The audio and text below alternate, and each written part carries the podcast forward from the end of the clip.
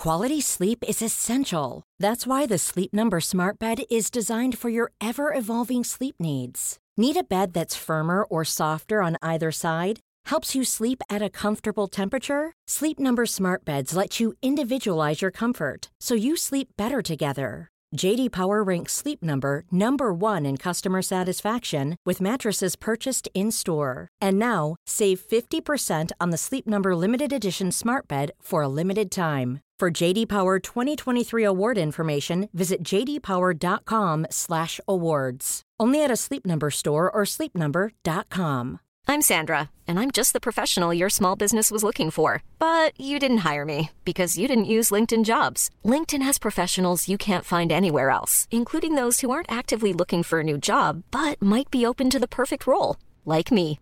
In a given month, over 70% of LinkedIn users don't visit other leading job sites. So if you're not looking on LinkedIn, you'll miss out on great candidates like Sandra. Start hiring professionals like a professional. Post your free job on linkedin.com/people today.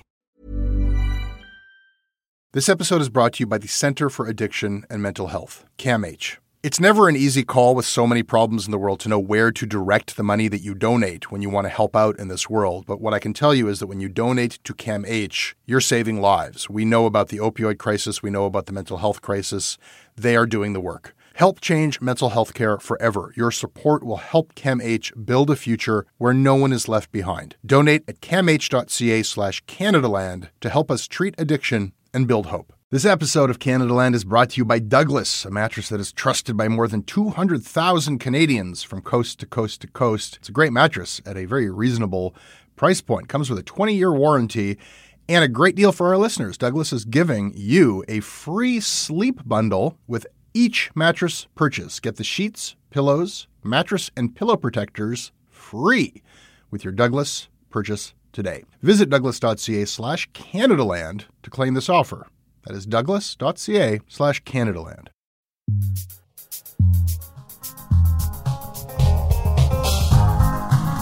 Jason Markusoff, frequent Canadaland face palmer, first time Canadaland guest, and uh, Alberta correspondent for Maclean's magazine. Welcome to Canadaland Shortcuts. Should I keep my hand from my face the whole time or not? I guess that'll depend on how this goes. Yeah, just make sure I earn it. Don't, don't, uh, nothing gratuitous. We're going to talk today about the rebels Nazi problem. We are going to talk about the cra- Which one? when you have to ask, you know you have more than one problem. We're going to talk about the crackdown on Atlantic journalists, and we're going to talk about the coming refugee spring. Good to have you here. This episode of Canadaland Shortcuts is brought to you by Nicole Mercer, Travis, Kelly Trout, Alim Jiwa, Sarah Huko, Chelsea Rooney, Todd Saradiuk, and Shazlin Rahman.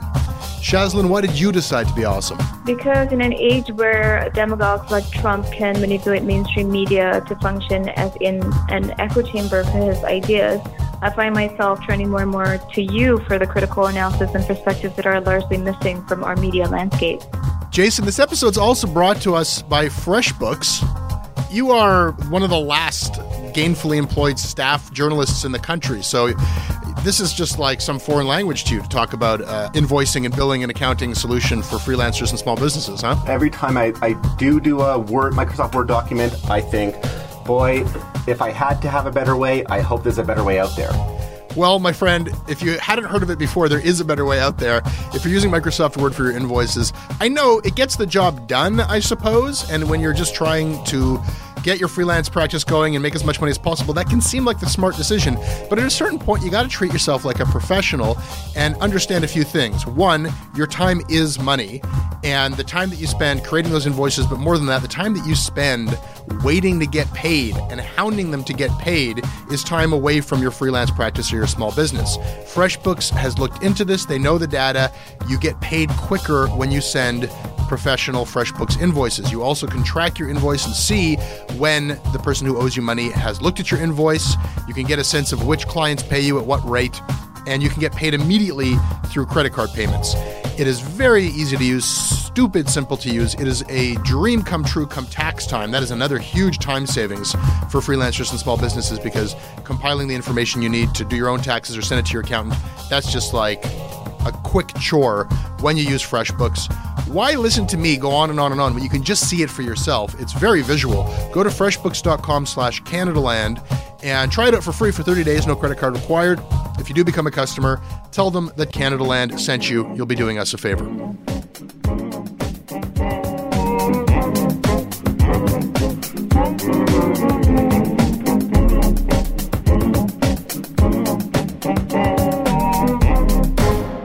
This episode is sponsored by BetterHelp. Uh, it's amazing the things that we tell ourselves to talk ourselves out of getting help. Anybody who's actually gotten help knows that the process of getting things off your chest, of taking your stressors, your problems, and just like not letting them be bottled up, working through just conveying them to somebody half of the battle is just doing that. You unburden yourself. And you know what? If you have a real mental health professional, no, they don't have magic bullets or magic words that make it all go away. But often they can help you see things a little bit differently and guide you to strategies or tools or to a new perspective that actually does help. As the largest online therapy provider in the world, BetterHelp can provide access to mental health professionals with a wide variety of expertise in mental health. Because you listen to this podcast, you get 10% off of your first month at betterhelp.com slash Canadaland. That's betterhelp.com slash Canadaland.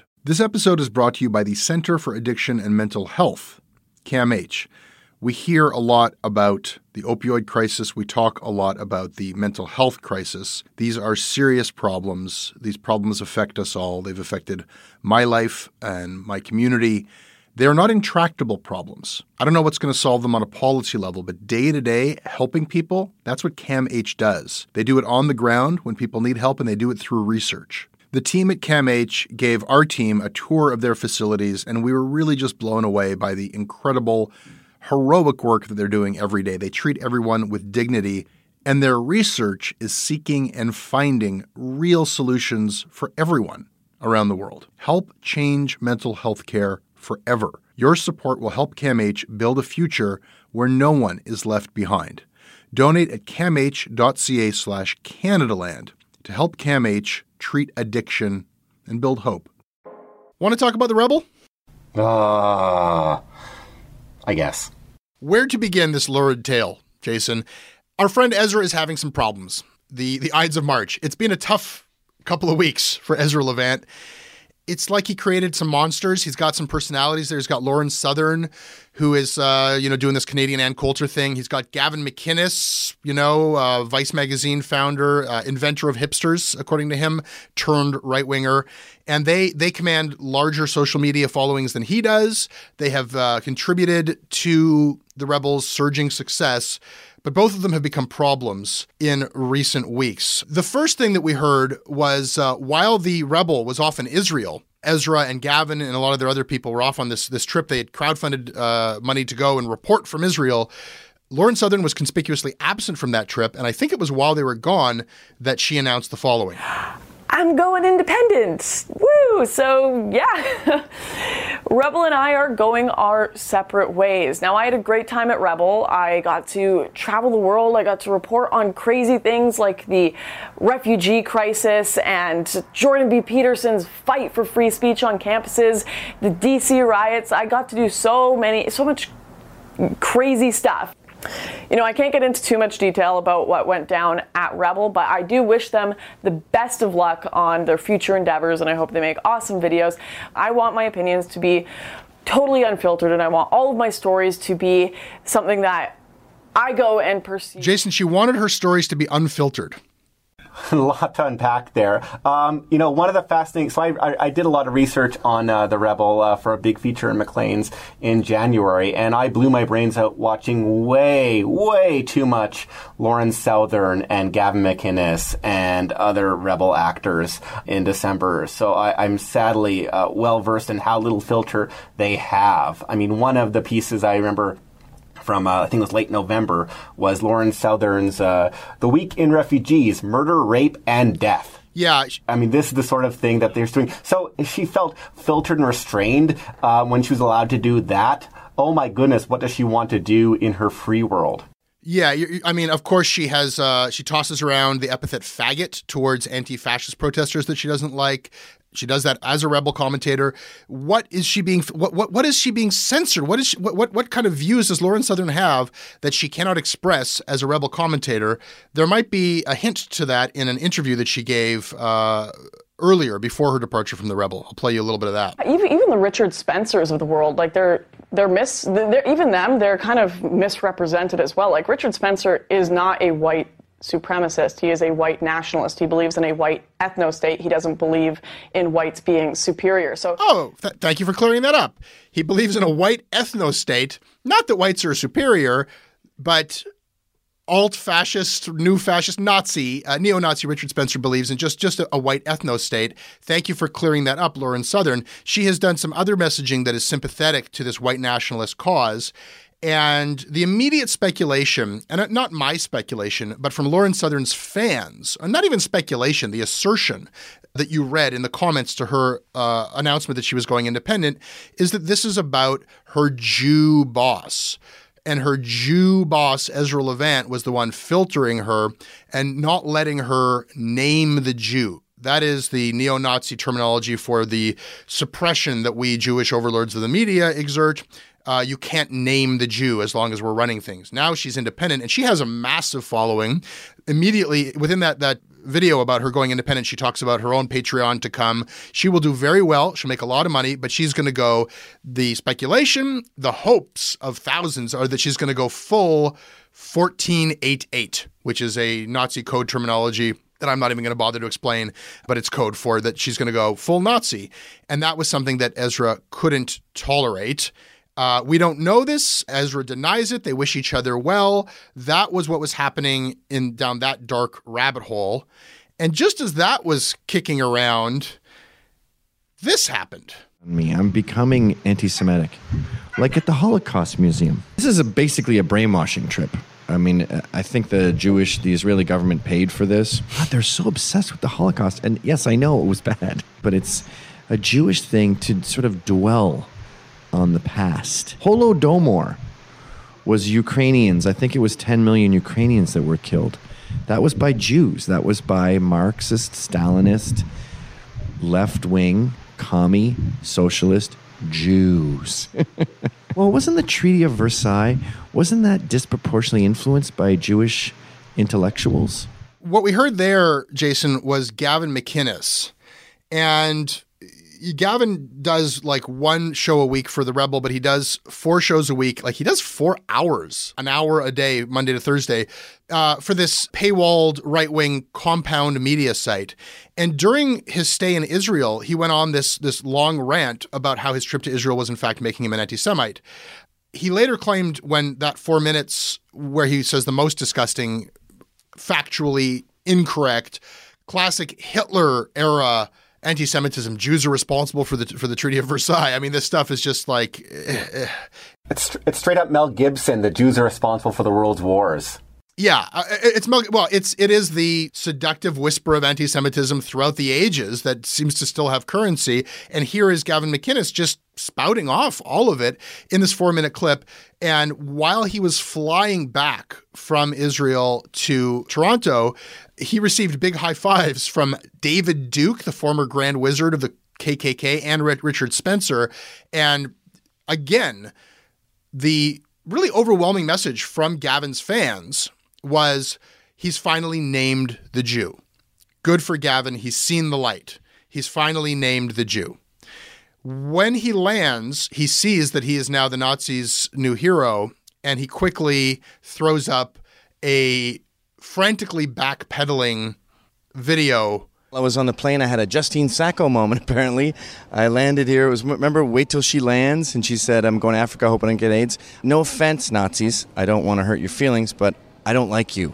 I like Jews. And it was my first day on this fact finding mission, not funded by the Israeli government, by the way, funded by contributors to Rebel Media. Can you just talk about what the Nazis say and refute their points? Their points are the Treaty of Versailles was done by Jews. It wasn't. Uh, Holodomor was made by Jews. It wasn't. That was Stalin, the ex Christian atheist. Through his tweets to David Duke and Richard Spencer and in this video, no, the Jews are not responsible for this Ukrainian uh, mass killing. No, the Jews are not responsible for the Treaty of Versailles. No, the Israeli government did not pay for the rebels' trip to Israel, as I said in that video. And furthermore, that video was all taken out of context. Our own Jonathan Goldsbie, our editor here at Canadaland, I should give him danger pay for this. Yes. He went to see if, in fact, like, was it taken out of context? In order to find out about that, we had to actually pay Compound Media for a seven dollars six ninety five access through their paywall. Sorry about that. And uh, and then Jonathan had to wade through, as you did when you were writing about the rebel. He had to wade through all of this material, and in context, it's much worse. Uh, Gavin calls Palestinians Rottweilers that need to be punched in the face. He says virulently racist things about Asians. He has another video that he ends by saying Jews are ruining the world with their lies and their money and their hook nosed bagel eating faces. All of this has a slight tinge of ironic ha ha ha for, you know, uh, exculpatory purposes later on down the road. But there, there really is no other way to interpret these charges that Gavin has made. He, he is contemplating openly and asserting factually incorrect, virulently racist, anti Semitic tropes. So that leaves Ezra in a bit of a pickle doesn't it? Yeah, Ezra Ezra Levant. Um, he's a, as I am actually. Um, he is a he is a proud Jew. He's a proud Zionist. He took uh, he took the rebel crew minus Lauren Southern to Israel. I thought at least because they were courting maybe pro Zionist um, Jewish followers to the rebel, trying to expand his uh, his market, maybe trying to get some uh, more donations um, from people who really believe that Israel, you know, has a you know a right to exist and right to expand over the occupied territories.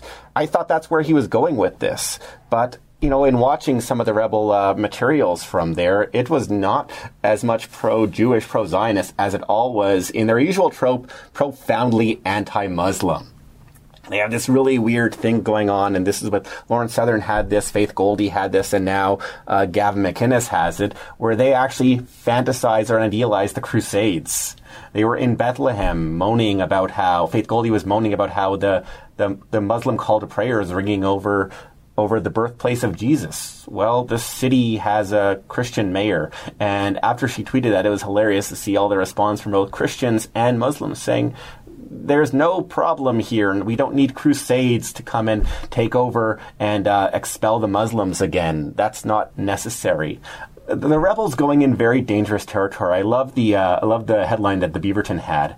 Ezra Levant confident that riled up far right mob won't turn against the Jews this time. Well, that that really is at the crux of it. That was that was a brilliant uh, uh, summary from the Beaverton. Really, I mean, and I think it speaks to like, look, this is like a disgusting story about I think disgusting people, and a lot of people are just turned off and they don't want to know all the dramatic twists and turns of their falling out. There is a greater relevance here, and why I, I you know continue to focus on them because I think this is like a battle for where conservatism is going to go in Canada. Ezra Levant is trying to assert a certain kind of conservatism that is pro oil, pro Israel and profoundly anti-Muslim. And that is a shtick that I think he has done well with throughout the years in various forms. Earlier on, when he was more of, of a mainstream conservative figure, it was more about the pro oil thing. He was a lobbyist for oil. He uh, wrote a book about ethical oil. He gets paid to speak at oil industry events. There may be other funding we don't know about because the Rebels funding is just completely mysterious. It's totally secret, unlike our own organization. We have no idea who's funding the, the Rebel. But that's where a lot of the money came from, the oil industry.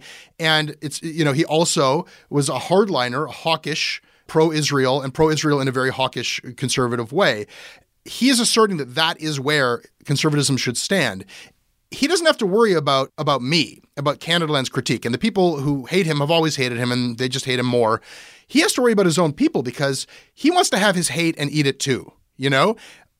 I'm not sure as I delve into the sewer of the comment section that they are with him on this pro-Israel thing because this this current alt-right movement is profoundly against American influence and American money going into other parts of the world. It's it's got a big strain of anti-Semitism in it, period, and it's it's very isolationist.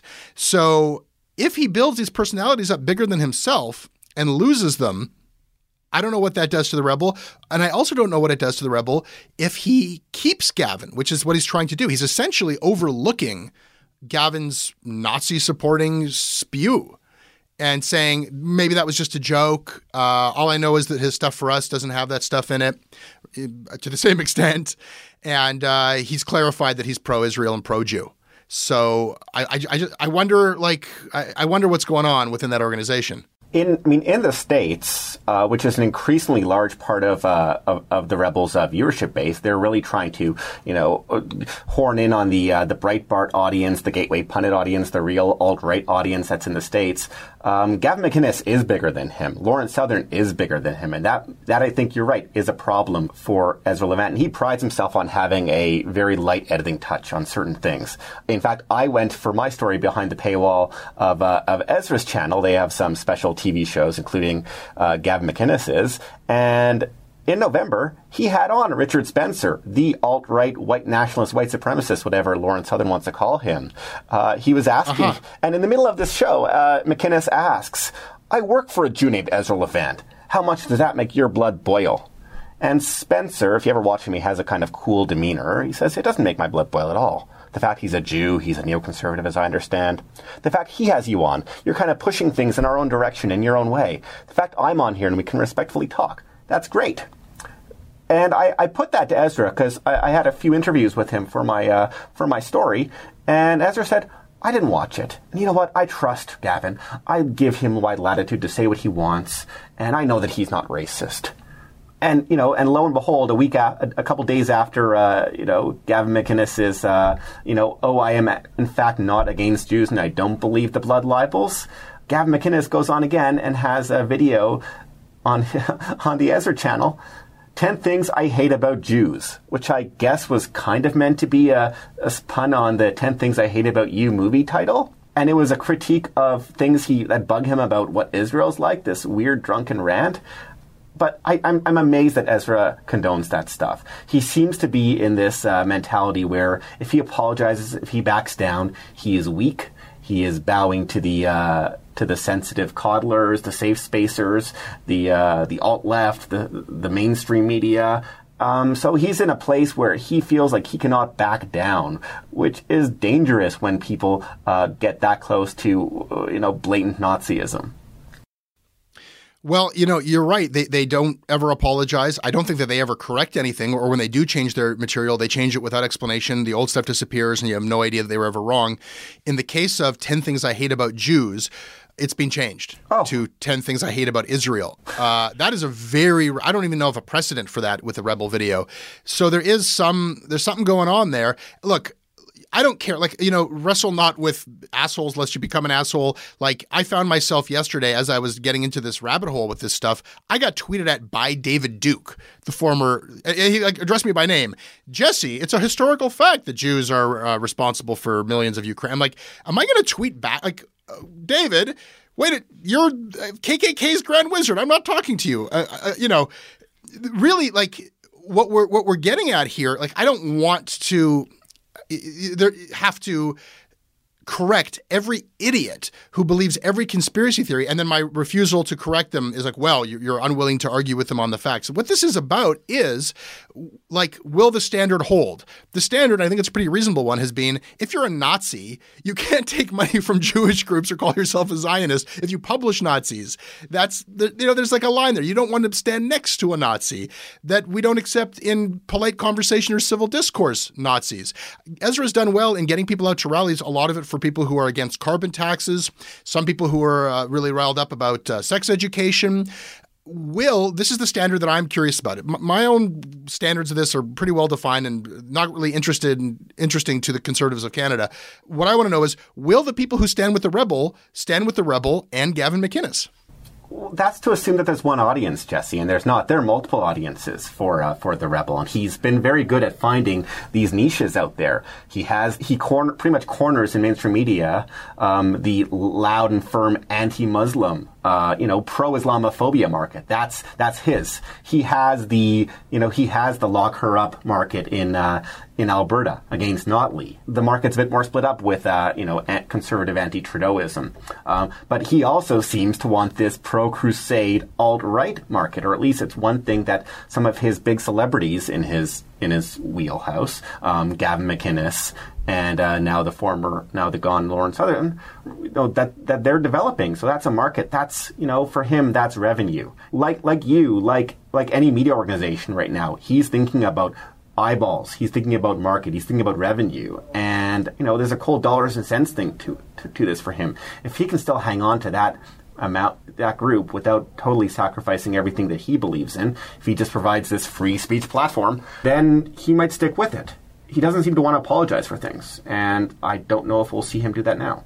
Yeah, look, you're absolutely right, and I think it's more than just about clicks and traffic. It's he's building a political machine, and right now, what gets asses in seats, you can have little bits of micro targeting with the carbon tax, this and and uh, anti Islam. You know, maybe maybe anti Islam is a bigger t- ticket, but uh, the alt right is that's that's the stadium show, and uh, he he wants those clicks. He wants those people. He wants those votes for politicians to show up to his rallies. He wants that energy really badly. But he's Jewish, and I don't know that they want him. There was a point uh, when the rebels started, before Gavin McInnes, before Lauren Southern, before they w- they started getting into this uh, this weird dark territory, that there was something that was off brand for Ezra. Um, Michael Coren, who actually just wrote a brilliant piece in the Walrus, uh, the former Sun News host, uh, wrote a piece in the Walrus about this whole Ezra Levant, Gavin McInnes anti-Semitism problem. Uh, he was an early, uh, he was a day one worker for Ezra. He was uh, signed up to do some things. But when he wrote a piece in the National Post in defense of Kathleen Wynne's sex ed policy against some of the haters, enough of those haters wrote back angrily to Ezra Levant saying, This is a problem why would you have this guy on your show if he's going to be against, you know, for um, Kathleen Wynne's sex ed thing? That Michael Coren was summarily dismissed. Ezra said, sorry, you're off brand. You're not really where we want to be. So if enough complaints come in, Ezra may indeed back off. I wonder if this says this could say two things. One is that there aren't enough people complaining about what Gavin McInnes is doing from the Ezra fans to uh, make him move. Or two, he's gotten to this dark place where Ezra doesn't care what anybody says. He's not going to change his lineup for anybody's purpose. That is a really good point, Jason. That's such a good point that it is possible for all of Ezra's talk about, oh, uh, you know, I trust these people. I don't have to agree with them. I have a light touch on editing. He got rid of Coren very quickly when Michael Coren said that the sex education uh, was no big deal. But Ezra knows, Ezra knows that that the the uh, the resistance to the Kathleen Wynne sex ed uh, program that was a big moneymaker and rallying cry for the rebel. And if you fuck with that, if you fuck with the, the the, hot button issues that bring people out for the rebel and, and result in donations to the rebel, you are kicked off the team. But uh, apparently, Gavin's tirades don't qualify. Well, and you know the thing that he's courting is America. Look, uh, anti anti Notleyism, anti you know motion M103 is is Canadian, and that's a great market. He's cornering the market on uh, on that sort of stuff in Canada but there are so many more eyeballs in the states and overseas in Europe uh, for uh, you know for, for, Euro nationalism, for for white nationalism, uh, for anti-immigrant immigrant sentiment. Uh, Gavin McInnes is not a very popular figure in Canada. He's not very well known outside of you know some of the hardcore rebel base. But there's this big, great group that you know in the states that loves him, that loves Lauren Southern, and uh, Ezra's has been you know trying to court that market. And as long as the people who love him because he hates Notley don't get turned off sufficiently because uh, some people on there get a bit too Nazi for their liking, then Ezra's fine. Okay, Jason, I want to talk about a couple of stories. Uh, you know, we, we talking a lot about the state of uh, journalism in Atlantic Canada, and uh, just uh, last week or two, there's a, a couple of incidents Justin Brake, who is an editor for The Independent in Newfoundland, he's been on the show before after he was present during this actually really remarkable protest where three or four, I think, different indigenous communities out in, in Newfoundland Labrador came together to occupy this Muskrat Falls energy project.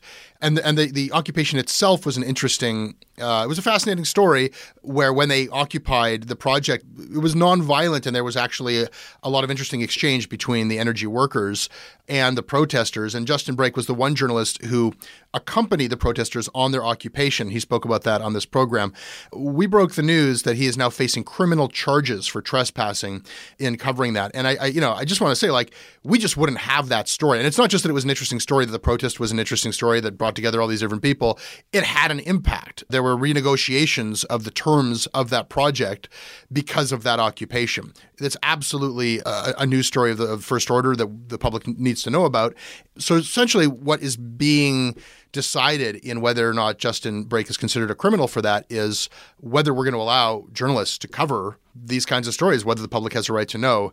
There is a there is another side to it. You could say, well, what special what special rights does a journalist have to trespass? Right? You could argue that. I, am sure there are people out there, people who did when we had that first show uh, out there, and and that gets us to this question of well, what is a journalist in the eyes of the law?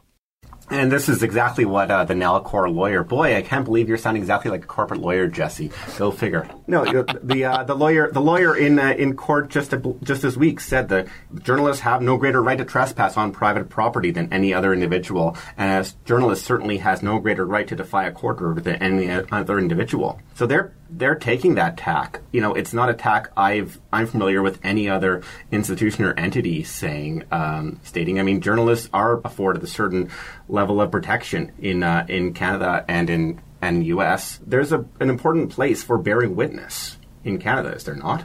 Yes, and I think in the past, the reason why we haven't seen stories like this is not because journalists actually have any formalized special status in the law, but I think that was just common practices that if a newspaper reporter or a CBC reporter was present at a, at a protest, they would be immune from whatever legal consequences the protesters had. Justin Brake is the editor of an online independent, it's called The Independent, and I think that if he was a CBC reporter, this would not be happening. So I think that's an aspect of this as well. I get the other side's point of view. I guess anybody could have called themselves a journalist to get off the hook, is the slippery slope argument but it's just not true in the case of Justin Brake. He was not there as an activist. He was not using journalist as some sort of magic force field. He was covering this, and it was consequential, and he was doing a public service in doing that. Speaking of CBC journalists, it, it comes in a different form when people want to crack down on CBC journalists. Jacques Poitras, who's been on the show before talking about uh, the Irving family. So, you know, Jacques for the CBC, like, the CBC is all you have in New Brunswick to provide just accountability. Forget about criticism, just accountability for the Irving family, which like owns that province. The rest of the media is owned by the Irving family. So Jacques wrote the book literally on the Irvings, and uh, he continues to cover them. I think his, his colleagues uh, also write about the Irvings for the CBC.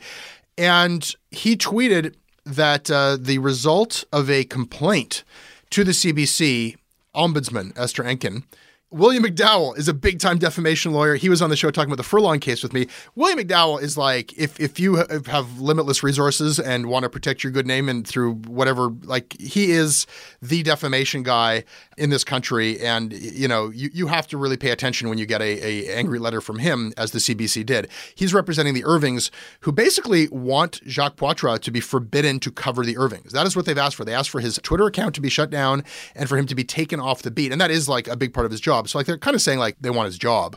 Why do the Irvings want to silence Jacques Poitras? If you look at the complaint, they're saying that he he has two Twitter accounts, one for his book reporting, and uh, they say that he's in conflict of interest because he's trying to sell his book. And they say he's in conflict of interest because he's in conflict, rather, of the CBC's journalistic standards and practices because he was disrespectful he was disrespectful to the Irving families, disrespectful to billionaires. And they cite a tweet where somebody refers to the Telegraph Journal as the TU. And Jacques says, Well, what's the TU? And this person says, Oh, that's the Telegraph urinal. And in engaging in that exchange with this person who, not Jacques, this other person who was calling it the Telegraph urinal, he displayed disrespect to the Irvings. And and to that one, I just feel like, who the fuck do they think they are? Like, they they don't like his disrespectful tone and they don't want him to recover them anymore. Like what what century and what country do they think they're in? And they're also kvetching about his opinions, that the opinions he was expressing. And the one art, one piece cited in the ombuds letter was this one um, section from his book, which basically argues provocatively that the Irving family is, or the Irving Corporation is very influential and powerful in New Brunswick. And as CBC's ombuds letter points out, that's a fact. That's an interpretation based on fact. If they don't want facts pointed out to them, then they should just maybe buy every every single media organization, including the CBC in New Brunswick, and then they can control everything. But until that happens, you have to accept the fact, uh, Irving family, that there are people with facts and interpretations that you may not 100% agree with. Jason, now is the time on this program, as you are aware, where we note duly things that must be duly noted. Would you care to go first? Sure. A couple, two, two quick things. One is there was this hilarious. I, I, I don't normally watch Fox News except when I'm at my my parents' house, and I saw this tweeted around yesterday. Uh, okay. the good the good show, Trump's favorite Fox show, which is Fox and Friends, their morning show.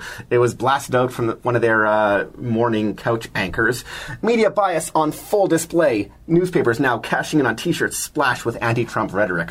What are those anti-Trump slogans she was taking aim at? Washington Post's "Democracy dies in darkness," Chicago Tribune's "Speaking truth to power since 1947," and LA Times "Journalism matters." Those are pro journalism. I don't know if they're anti Trump exactly. So. Well, I, I, actually have to. Uh, I got to push back. I think if you're pro journalism and pro fact, you are de facto anti Trump. That is an abs like yay Fox and Friends. You hit the nail on the head. If you are selling T-shirts that are in support of truth, that is a partisan anti Trump commercialization attempt. Well, I guess you can look at it that way, but it just, I don't know, it freaks me out that people become so propagandistically enthralled with their choice for leader that people presenting straight facts and hard analysis critical of him is anti-Trump. That pro-journalism comes anti. I mean, there's just this anti-journalism wave going along on the right now, and you see this with Breitbart, you see it with Rebel, and now you're seeing it with a lot of people on Fox News. Like Sean Hannity was saying that if anybody would ask questions about uh, this plagiarizing former national security advisor, they should just go straight to hell. Like this is a guy who's now you know, his, his lack of curiosity extends to telling other journalists who ask questions to go to hell. Um, I want to quickly also note, and I don't think this should go without saying it uh, on this show, is uh, the pain and cuts that are coming at the Vancouver Sun and Vancouver Province, which Sure. uh, Postmedia smushed together. They had a, a bunch of uh, voluntary buyouts earlier this year, and now they're getting 29 new newsroom layoffs. So that's in total uh, 48 people being cut from a newsroom. So basically, almost half the size it used to be before these uh, these cuts. And as bad as these are, I'm just really nothing they do isn't in the shadow of the Paul Godfrey uh, board board retention uh, bonuses. And I mean, obviously the uh, the product is going to be degraded. Every product is degraded when there when there are layoffs and the staff gets smaller. But I don't think that Godfrey is aware enough about the damage he did to his company's own brand by taking these buyouts. Like the ROI on that for the company is probably crap. Vancouver is in atrocious shape for news coverage. You know, I, I just don't know that uh, the optics that you're pointing out are something that Godfrey cares about. All indications are that he he doesn't. I mean, he he seriously dissed his own papers in that Toronto Life uh, Q and A. On the one hand, he was just being honest. He was asked like, "They're a lot crappier than they used to be, aren't they?" And he said, "Yeah, but uh, they're no, they're not yet unacceptable," which is a wonderful a wonderful rallying cry for the surviving posties.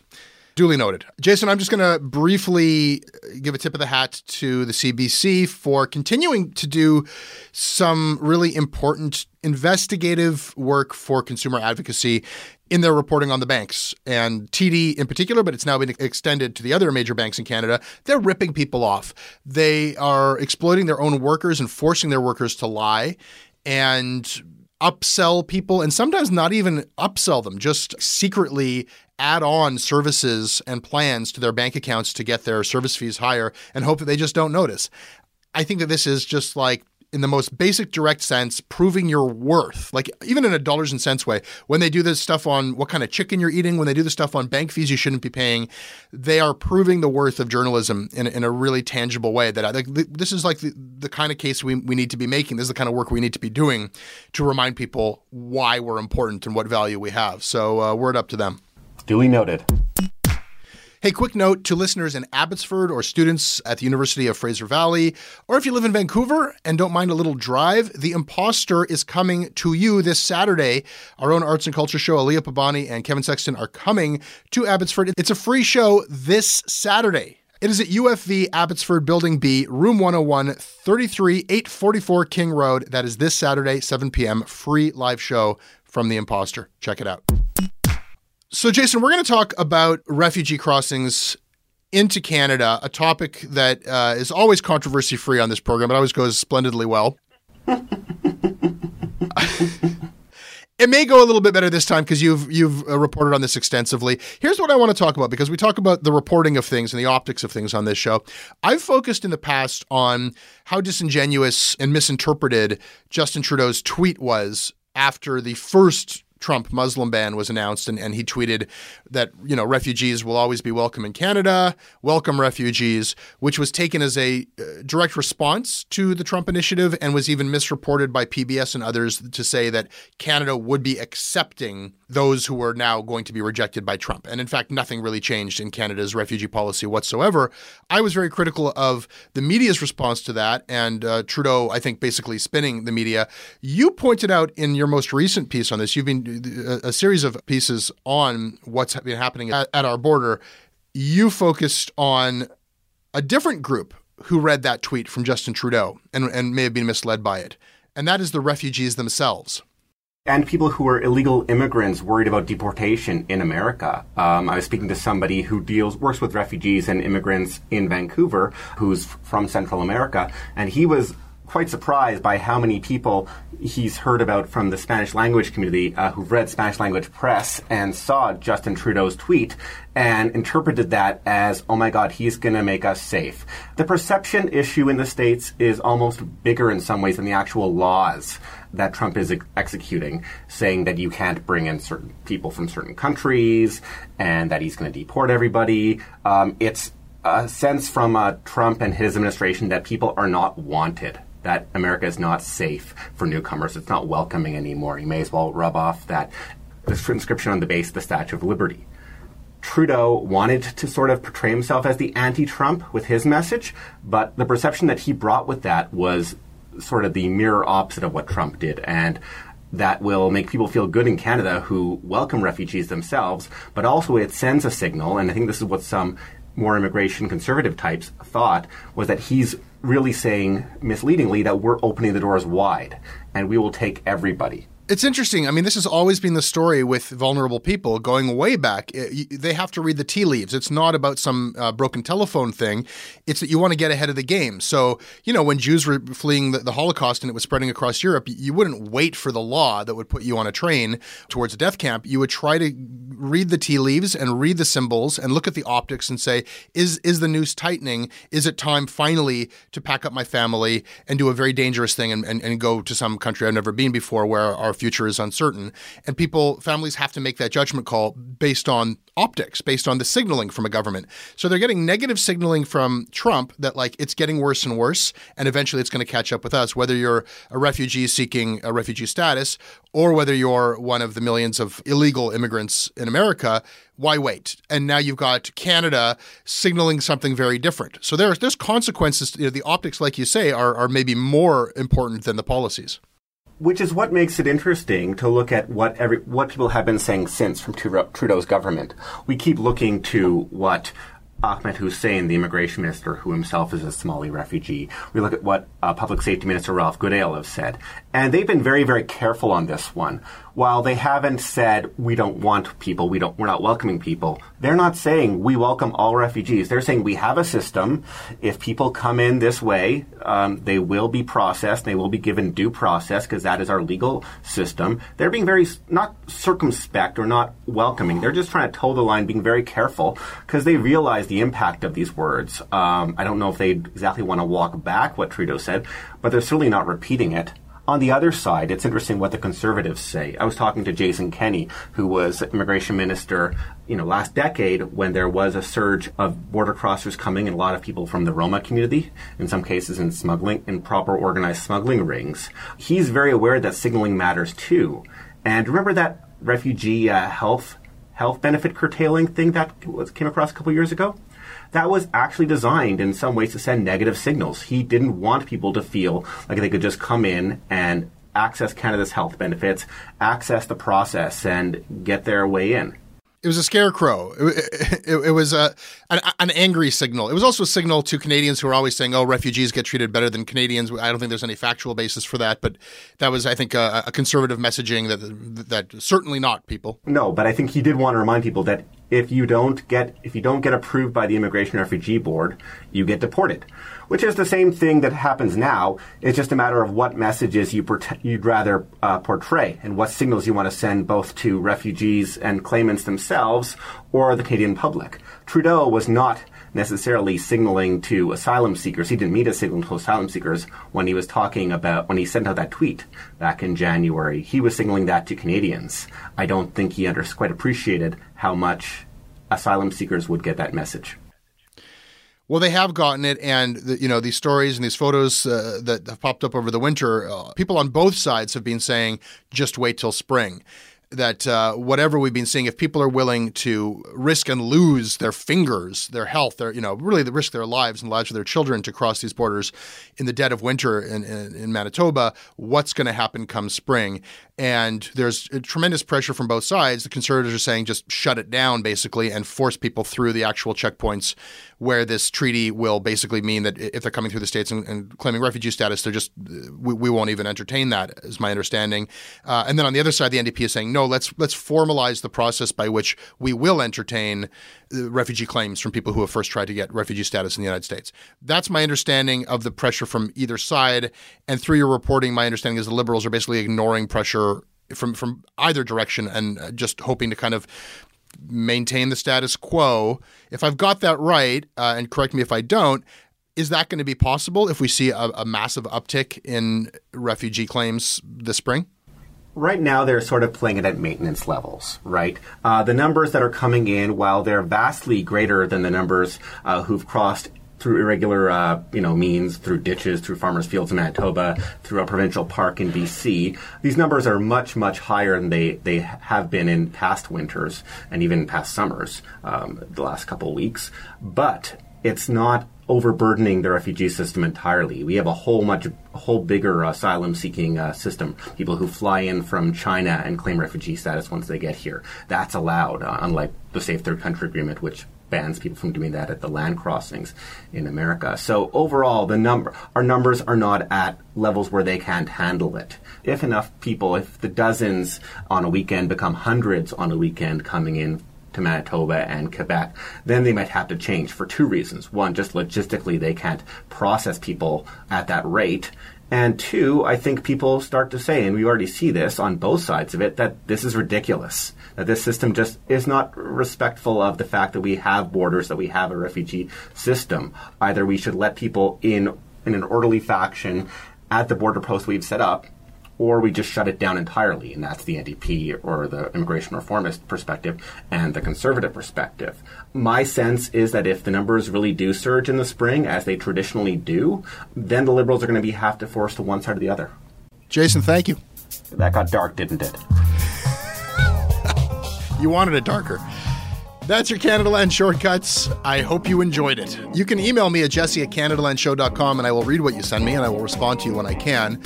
Uh, we are on Twitter at CanadaLand. Jason, where can people find you? At Markusoff. Our website is CanadaLandShow.com. Our crowdfunding site is patreon.com slash CanadaLand. I make this show with Russell Gragg. If you like what we do, please support us.